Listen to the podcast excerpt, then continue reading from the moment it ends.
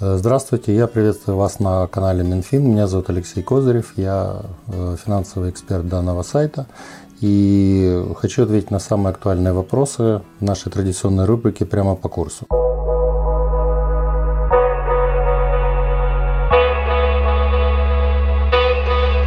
Э, ну, основных вопросов будет 5, поэтому пройдемся сейчас по самым основным процессам, которые происходили за эту неделю в стране и определимся, естественно, с прогнозом курса на эту неделю. Итак, первый вопрос. Рада приняла антикризисный закон о поддержке бизнеса. Что нового появилось в этом документе по сравнению с первым антикризисным законом 3220, который депутаты приняли 16 марта? Какие послабления новый закон вводит для компаний и предприятий? Ну, мы должны понимать, что действительно вчера, вот мы сегодня снимаемся, у нас 31 марта, как я уже говорю, выйдет ролик у нас завтра 1 апреля. Э, был принят э, в данном случае новый пакет антикризисных мер под э, номером 3275. Проголосовало за него 312 депутатов. В какой-то степени все хотели немножко попиариться, хотя на самом деле, например, мэры тех же 23 крупнейших городов Украины были против этого закона. Почему я объясню позже. Итак, что произошло? Первое. По блоку закон и бизнес. До 30 июня текущего года продление, продлены моратории на проведение плановых налоговых проверок. Понятно, это облегчает жизнь бизнесу. Все, кто подает финотчетность, освободили от ответственности за нарушение сроков ее подачи на период карантина плюс 90 дней. Третье. До 31 мая продлили освобождение от штрафов и пени на мораторий и, э, и проверки по ЕСВ, а также сроки подачи жалоб по налогам и ЕСВ. Поручили Кабмину и Национальному банку срочно подготовить льготную кредитную программу для предприятий по поддержке зарплатных фондов э, компаний урегулировать вопрос, э, урегулировали, ну, предложили урегулировать вопрос по э, оплате аренды, если арендатор не может использовать эту недвижимость. Э, предлагается освобождение от уплаты аренды. Мы отдельно по этом поговорим. Увеличение лимитов для ФОПов упрощенцев. Новые лимиты для первой, второй и третьей группы упрощенцев составят 2 миллиона, 5 миллионов и 7 миллионов гривен соответственно. Но Э, кроме всего прочего, по настоянию мэров тех же городов будет возвращена плата земельного налога и налога на недвижимость в местные бюджеты за апрель. Изначально, мы помним, в первой версии и в марте, и в апреле предлагалось бизнеса э, в данном случае освободить. Но поскольку местные бюджеты очень сильно страдают, э, то вот эти налоговые поступления им важны. Второе. По блоку закон и население. То есть в данном случае что поменяется в этом? Добавили карантин как основание для помощи по частичной безработице. Логично. Правительство контролирует цены товара, необходимые для предотвращения распространения эпидемии коронавируса, а также установили санкции за нарушение установленного порядка и усилили их. Автоматически продлены выплаты социальных пособий на период карантина. Тоже понятно. Запрещено банкам повышать процентную ставку по кредитам. Понятно. Временно освобождены от штрафов и пени потребительские кредиты, которые были заключены до 2017 года. И целый блок мер э, посвящен, опять же, медицинской теме. Это наш проект предусматривает э, ряд мероприятий для медицины, в том числе бесперебойные поставки медикаментов. Предлагается освободить их от НДС э, и оборот профильных лекарств и медсредств, направляемых на борьбу с коронавирусом. Э, также для производителей дезинфекторов предлагают временно убрать обязанность регистрации продукции Минздраве, чтобы все желающие могли их начать как ну, производство для того, чтобы насытить рынок. Упрощаются поставки спирта для производства антисептиков и разрешается их производство на заводах укрспирта. Но, ну, э, чтобы прокомментировать все эти меры, мы должны понимать. Первое. Основная часть этих мер так или иначе бизнес с материальной точки зрения не затрагивает. Она больше затрагивает как-то облегчение его ведения, сокращение, э, сокращение каких-то, э, будем так говорить, законодательных норм, там, э, отсутствие проверок будет и так далее. Но с точки зрения чисто денежного, то бизнес очень много, особенно малый, от этой ситуации не выиграет. Вот. Э, вот классическая ситуация сложилась вот с мэрами крупнейших городов и местными бюджетами. Именно то, о чем, то, о чем говорил премьер э, министр наш новый, когда говорил о том, что есть непопулярные меры и обещал потом вернуть часть денег местным бюджетам. Это именно вот эта ситуация, что получается, что государственный бюджет, ну и, грубо говоря, правительство за счет местных бюджетов то и сокращение, то есть предоставление населению льгот и бизнесу по, по тем налогам, которые идут в местные бюджеты, они предоставили им льготы, соответственно, местные бюджеты не получат эти деньги, соответственно, местные какие-то сферы будут недофинансированы. Естественно, мэры были против и начали немножко даже шантажировать парламент и страну тем, что тогда им нечем будет платить учителям, э, медработникам и так далее. Ну, то есть мы должны понимать, что определенная кулуарная борьба в этом ведется. Теперь э, вопрос номер второй, который вытекает из первого. Сколько будет стоить государство новый комплекс антикризисных мер? Найдутся ли для этого деньги в бюджете? Но сразу честно скажу, что денег этих в бюджете нет. То есть реально они пока переходят к ситуации перераспределения денежных средств, которые есть в бюджете. Э, с учетом недовыполнения бюджета на 35% уже доходной части, э, понятно, что секвестр бюджета так или иначе нужно было делать еще до коронавируса. Теперь ситуация только ухудшилась.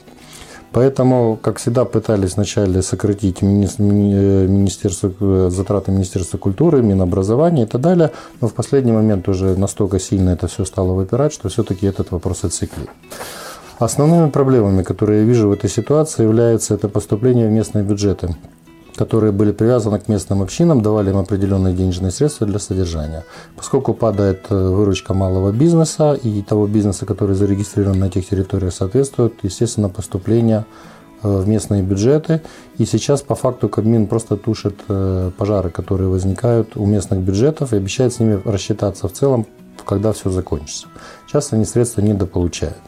Кроме всего прочего, для малого бизнеса, вот то, что я уже говорил, э, если изначально была версия о том, что э, на два месяца э, освобождались от платы на землю и на налог на недвижимое имущество, отличное от земельного участка за объекты нежилой недвижимости, находящиеся в собственности физических или юридических лиц, то теперь они это освободили только на месяц. То есть теперь реально мы должны понимать, что если раньше бизнес надеялся малый на то, что это будет за март-апрель, Пока ситуация только по марту. В апреле опять этот вопрос э, фактически нужно будет пока платить. Но еще одна бомба замедленного действия, которую я уже акцентировал внимание, это аренда. Дело в том, что благими намерениями, как говорится, вымощен дороговат. Э, у очень многих вот э, таким решением о том, что можно не платить, наниматель освобождается от платы за использование имущества в соответствии с частью 6 статьи 762 кодекса. То есть в данном случае это имеется в виду, что он может фактически э, отменять вообще любую арендную плату в течение действия карантина, в том числе и за имущество частной формы собственности. То есть реально мы должны понимать, что возникнет конфликт интересов между арендодателем и фактически арендатором, потому что арендатор будет, естественно, мотивировать, что у него нет на это денег, арендатель, э, аренд, э, владелец этой недвижимости будет говорить, или ну, там, коммерческой недвижимости, будет говорить о том, что мне надо оплачивать коммуналку, мне нужно, опять же, платить заработную плату своим сотрудникам и так далее. Поэтому конфликт интересов есть, и в конечном итоге, на самом деле, э, как он будет решаться в судах, если дойдет до судов, будет непонятно, эта ситуация сложная. Вот, скорее всего, на самом деле все это отдано на откуп арендодателям и арендаторам, то есть на их, будем так говорить, Э, нормальные человеческие взаимоотношения и нахождение ситуации, выхода из вот этой вот кризисной ситуации. Несомненно, арендную плату надо сейчас снижать, потому что многие не могут пользоваться из-за карантина фактически тем, что они брали в аренду. Э, с другой стороны, всем надо оплачивать уже коммуналку и так далее э, владельцам э, этой недвижимости. Поэтому этот вопрос коммерческой недвижимости, он на повестке дня стоит. Но общее послабление я оценил бы дополнительных 23-25 миллиардов гривен с точки зрения того, что с учетом косвенных послаблений, которые будут. Половина из них может не сработать, особенно это касается местных бюджетов, нужно это понимать. Третье. Верховная Рада проголосовала закон о земле – мораторий на продажу земли с участков снят, каким будет экономический эффект от принятия этого закона, где будет происходить, что будет происходить с ценами на землю в ближайшие 2-3 года. Э, но нужно понимать, что по разным оценкам в коммунальной и, и в прямой собственности государства находится до 10 миллионов гектаров земли. Соответственно, это колоссальные деньги. Сейчас эффект будет на самом деле очень небольшим, потому что э, тот закон по земле, который принял, он уже убрана значительная часть мер – и часть э, предложений, которые были раньше и которые делал этот рынок полностью открытым. То есть мы понимаем, что теперь у нас есть ограничения в 100 гектаров земли фактически на человека.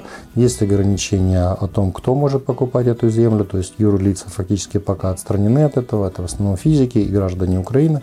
Вот, соответственно, исходя из этого, э, значительной конкуренции по нашим плодородным землям может не возникнуть, потому что часть покупательского спроса на этой земле уходит. Зато может возникнуть всякого рода схематоз, когда на всякого рода там, не знаю, там бомжей или там э, каких-то подставных лиц будет скупаться земля теми же, э, ну, говорим, будем так говорить, близкими к олигархам людям. Поэтому вопрос по поводу открытия рынка земли, он остался открытым, несмотря на принятый закон, именно в связи с вот этими ограничениями, которые постараются обходить. Значит, на всякий случай, более того, мы должны помнить о том, что запуск земли, фактически, э, рынка земли фактически переводится на 2021 год. Поэтому, внимание, я хотел бы еще рассказать, что у нас был с вами прогноз по валюте на укрепление э, гривны относительно доллара в районе 20-21 гривны за доллар к лету этого года. В связи с переносом и открытие рынка земли фактически на год, этот прогноз, естественно, тоже переносится. Это я говорю всем тем, кто до сих пор меня спрашивает, будет ли курс 2021. Сейчас при такой ситуации не будет, потому что реальный спрос на нашу землю он есть, но пока он ограничен. Де-факто это будет до 2021, а скорее всего до 2024 года. А, теперь по стоимости земли. Сейчас, э, вот по словам того же депутата Шуфрича, например, на вчерашней Верховной Раде, порядка тысячи долларов стоит у нас гектар земли. Для сравнения, в те же, допустим, ближайшее европейское зарубежье, Польша в среднем 10,3 тысячи долларов США, гектар, Румыния 6, 6 150 тысяч, 6 и 15, ну и 150 тысячи гривен, э, вернее долларов за гектар. В Венгрии 4,5 тысячи. Как минимум наша, наша земля, поскольку это украинский чернозем, благодатные почвы и так далее, должен стоить не менее, чем венгерский и румынский уровень, то есть 4,5-6 тысяч долларов за гектар. На самом деле эта ситуация возможна только в том случае, когда уже будут сняты определенные ограничения, и, соответственно, тогда спрос на э, землю вырастет. Без этого все равно определенные лазейки у олигархов существуют и остаются. Вопрос четвертый. Депутаты проголосовали за оба закона, которые были необходимы для получения транша от МВФ так называемый антиколомойский закон, закон о рынке земли и так далее. Остались ли еще препятствия для подписания новой программы с фондом? Какие реалистические сроки получения Украины транша МВФ, насколько остро нам сейчас нужны деньги. Ну, мы должны понимать, что по заявлению, допустим, даже нашего премьера, нам осталось еще выплатить в текущем году 3,5 миллиарда внешних долгов и в эквиваленте 5, в эквиваленте 5,5 миллиардов внутренних в долларах США в эквиваленте. Пик выплат по государственному долгу приходится май, июнь, июль 2000, э, июнь май, июль и сентябрь 2020 года. В мае мы должны погасить миллиард долларов под гарантией США кредита, в июле 600 миллионов евро от Европейского Союза, а в сентябре миллиард 400 по еврооблигациям. Но интересен ключевой прогноз нового бюджета, который вот как раз сейчас, э, грубо говоря, отправили на доработку. Номинальный ВВП сокращен до 4 триллионов гривен. Раньше он оценивался в 4,50 и 510 миллиардов э, гривен, то есть 4 триллиона 510 миллиардов гривен. Рост инфляции до 8,7, ранее был 5,6. Среднегодовой курс хотят сделать 29,5 с 27, который э, пока заранее закладывался бюджет. Среднемесячную зарплату, внимание, хотят сократить и прогнозируется ее сокращение до 11 тысяч. Раньше э, было порядка 12 тысяч. То есть в данном случае сейчас она порядка 10 700, соответственно там до 11 она поднимется и все. То есть само правительство прогнозирует то, что уровня роста зарплаты не будет, фактически. Уровень безработицы 9,4% с 8,1%. То есть поднимается, и это мы понимаем, об официальной безработице идет речь. На самом деле она реальная с учетом скрытой будет больше. Поэтому при этой ситуации даже по этим параметрам бюджета мы понимаем, что деньги нам нужны, деньги нам нужны достаточно быстро э, и реалистично, но мы должны быть реалистами. Если сейчас Верховная Рада только принимает э, ту ситуацию, которая есть, то есть пока приняты эти два только закона, в начале апреля они доработают еще и окончательно утвердят во втором э, чтении все, что необходимо по законодательству. Соответственно, с МВФ, поскольку это организация бюрократическая, я думаю, что где-то в середине апреля в лучшем случае случае они смогут это все, эти вопросы утрясти и подписать уже окончательные базовые договора. Соответственно, деньги мы получим либо в конце э, апреля, либо в начале мая. Что еще нужно не забывать и понимать? О том, что сразу все, весь транш, вот, допустим, о чем говорит Зеленский, что мы получим 8 миллиардов, а с учетом дополнительных э, кредитов других международных э, кредиторов до 10 миллиардов сразу долларов, этого не будет. Будет э, и не потому, что он неправильно что-то говорит, а потому что все это будет происходить траншами. Европу сейчас и МВФ больше интересует закрытие у нас проблемы по коронавирусу.